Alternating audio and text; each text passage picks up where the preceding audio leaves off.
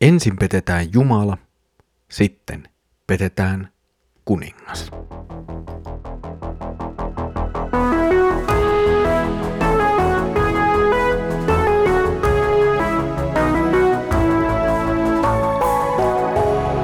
Kirjoitusten pauloissa. Tervetuloa taas mukaan Kirjoitusten pauloissa Raamattu-podcastin pariin. Minä olen Mikko ja kotselen teidän kanssanne nyt Hosean kirjaa. Mukavaa, että saamme jälleen näin uuden vuoden aluksi olla aloittamassa Jumalan sanan tutkimista ja sen lukemista yhdessä. Haluan myös toivottaa sinulle siunattua uutta vuotta. Edellisellä kerralla tuossa ennen joulua näimme, miten Jumalan sanan saarnaaminen Israelin kansalle oli paljastanut vain enemmän ja enemmän syntiä kansan keskeltä. Mutta siltikään kansa ei kääntynyt katumaan. Nyt tänään sitten meille tulee vastaan yksi osoitus kansan synnistä. Luemme Hosean kirjan seitsemännen luvun jakeet kolmesta seitsemään. He saavat kavaluudellaan kuninkaan hyvälle mielelle, tekevät valheillaan hovin iloiseksi, pettureita kaikki tyyni, uskottomia kuningastaan kohtaan. He ovat kuin uuni, jonka leipuri on sytyttänyt, se ehkuu läpi yön taikinan alustamisesta happanemiseen asti – eikä hiilosta tarvitse kohentaa. Kuninkaamme juhlapäivänä hänen hovinsa on sairas hehkuvasta viinistä, hän itse pahaa aavistamatta puristaa kättä pettureiden kanssa. He ovat tulleet paikalle iskeäkseen. Väijyessään he ovat kuin uuni, joka hehkuu läpi yön, vaikka leipuri nukkuu. Aamulla roihosi ilmi tuli. Koko joukko leimoa kuin uuni. Tuomarinsa he tuhoavat, kaikki kuninkaansa kaatavat. Kukaan ei kysy minun tahtoani.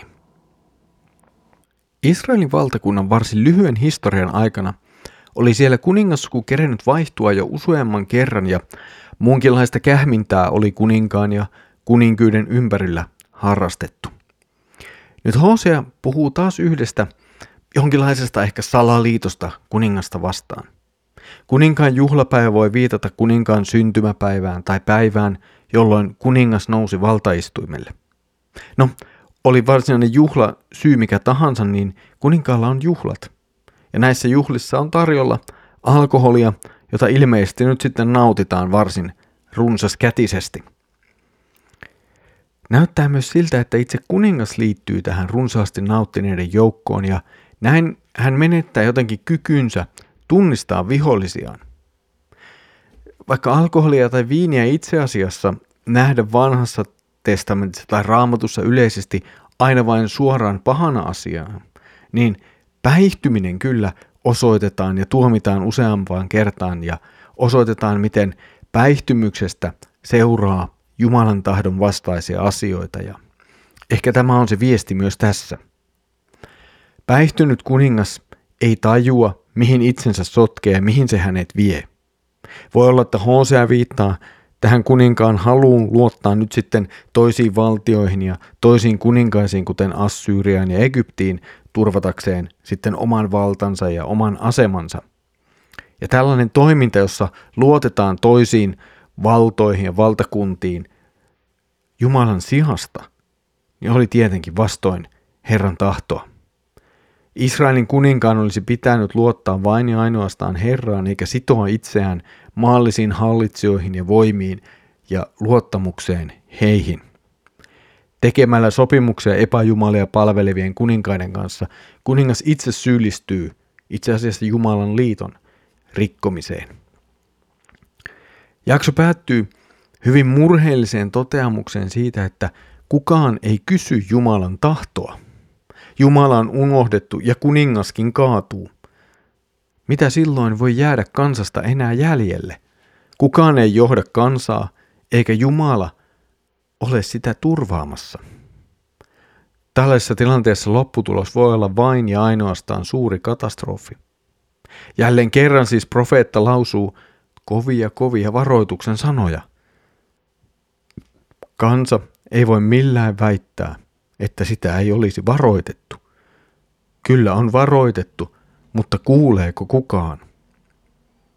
Huomaamme, miten kovapäinen ja kovakorvinen oli Israelin kansa. Toivottavasti me emme ole ihan yhtä kovapäisiä ja kovakorvaisia kuulemaan, kun Herra meitä puhuttelee.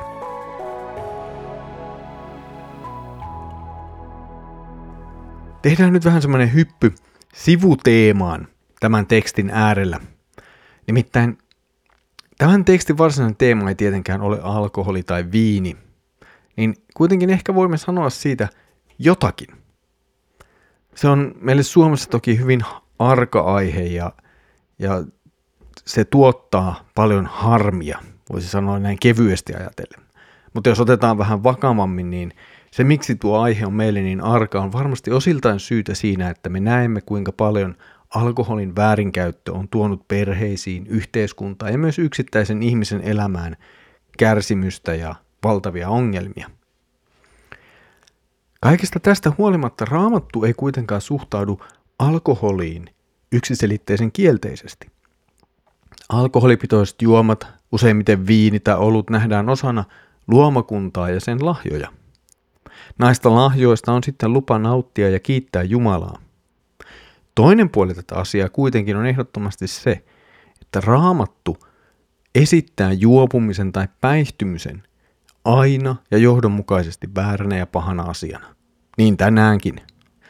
Mutta vanhassa testamentissa on toki muitakin merkkejä siitä ja voisimme oikeastaan lähteä aika, aika alkuun asti, kun katsomme miten päihtymys johtaa erilaisiin onnettomiin lopputuloksiin ja ensimmäinen esimerkki lienee tällaista ehkä Noa.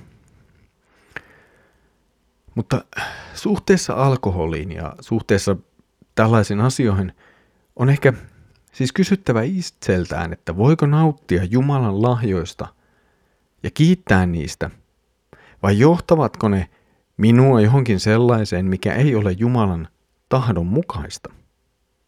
Jos alkoholin käyttö johtaa minua johonkin sellaiseen, niin on syytä miettiä, mitä asialle olisi syytä tehdä. Jos en voi nauttia alkoholia juopumatta, jos en voi nauttia siitä kiittäen Jumalaa hänen luomisensa lahjoista, niin on syytä tehdä asialle jotakin. Toki on syytä ymmärtää, että alkoholismi itsessään sitten on hyvin monimutkainen ja monisyinen nippu käsiteltäväksi, mutta sekään ei tee liiallista alkoholin käyttöä synnittömäksi. Mutta samalla me aina alamme niin helposti synkistellä tämän asian äärellä, että ehkä tänään voisimme kuitenkin näin uudenkin vuoden kunniaksi jotenkin lopettaa positiiviseen lähtökohtaan.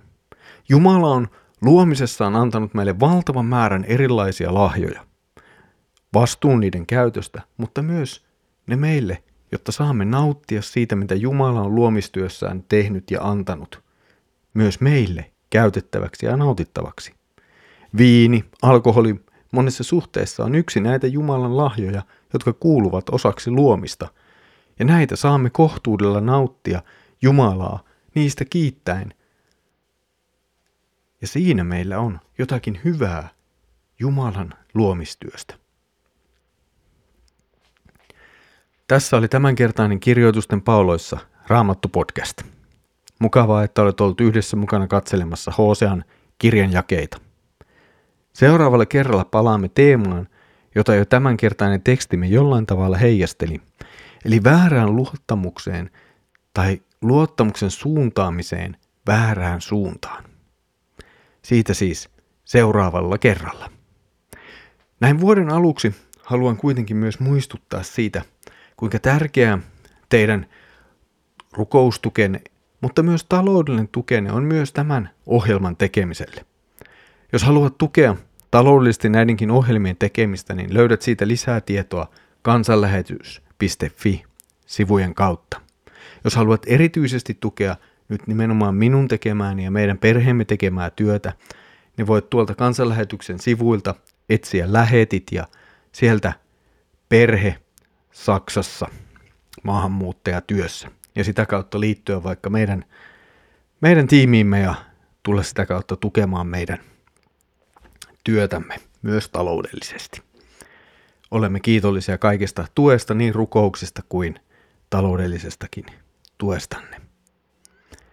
Mutta nyt Herramme Jeesuksen Kristuksen armo, Isä Jumalan rakkaus ja Pyhän hengen osallisuus olkoon sinun kanssasi. Amen.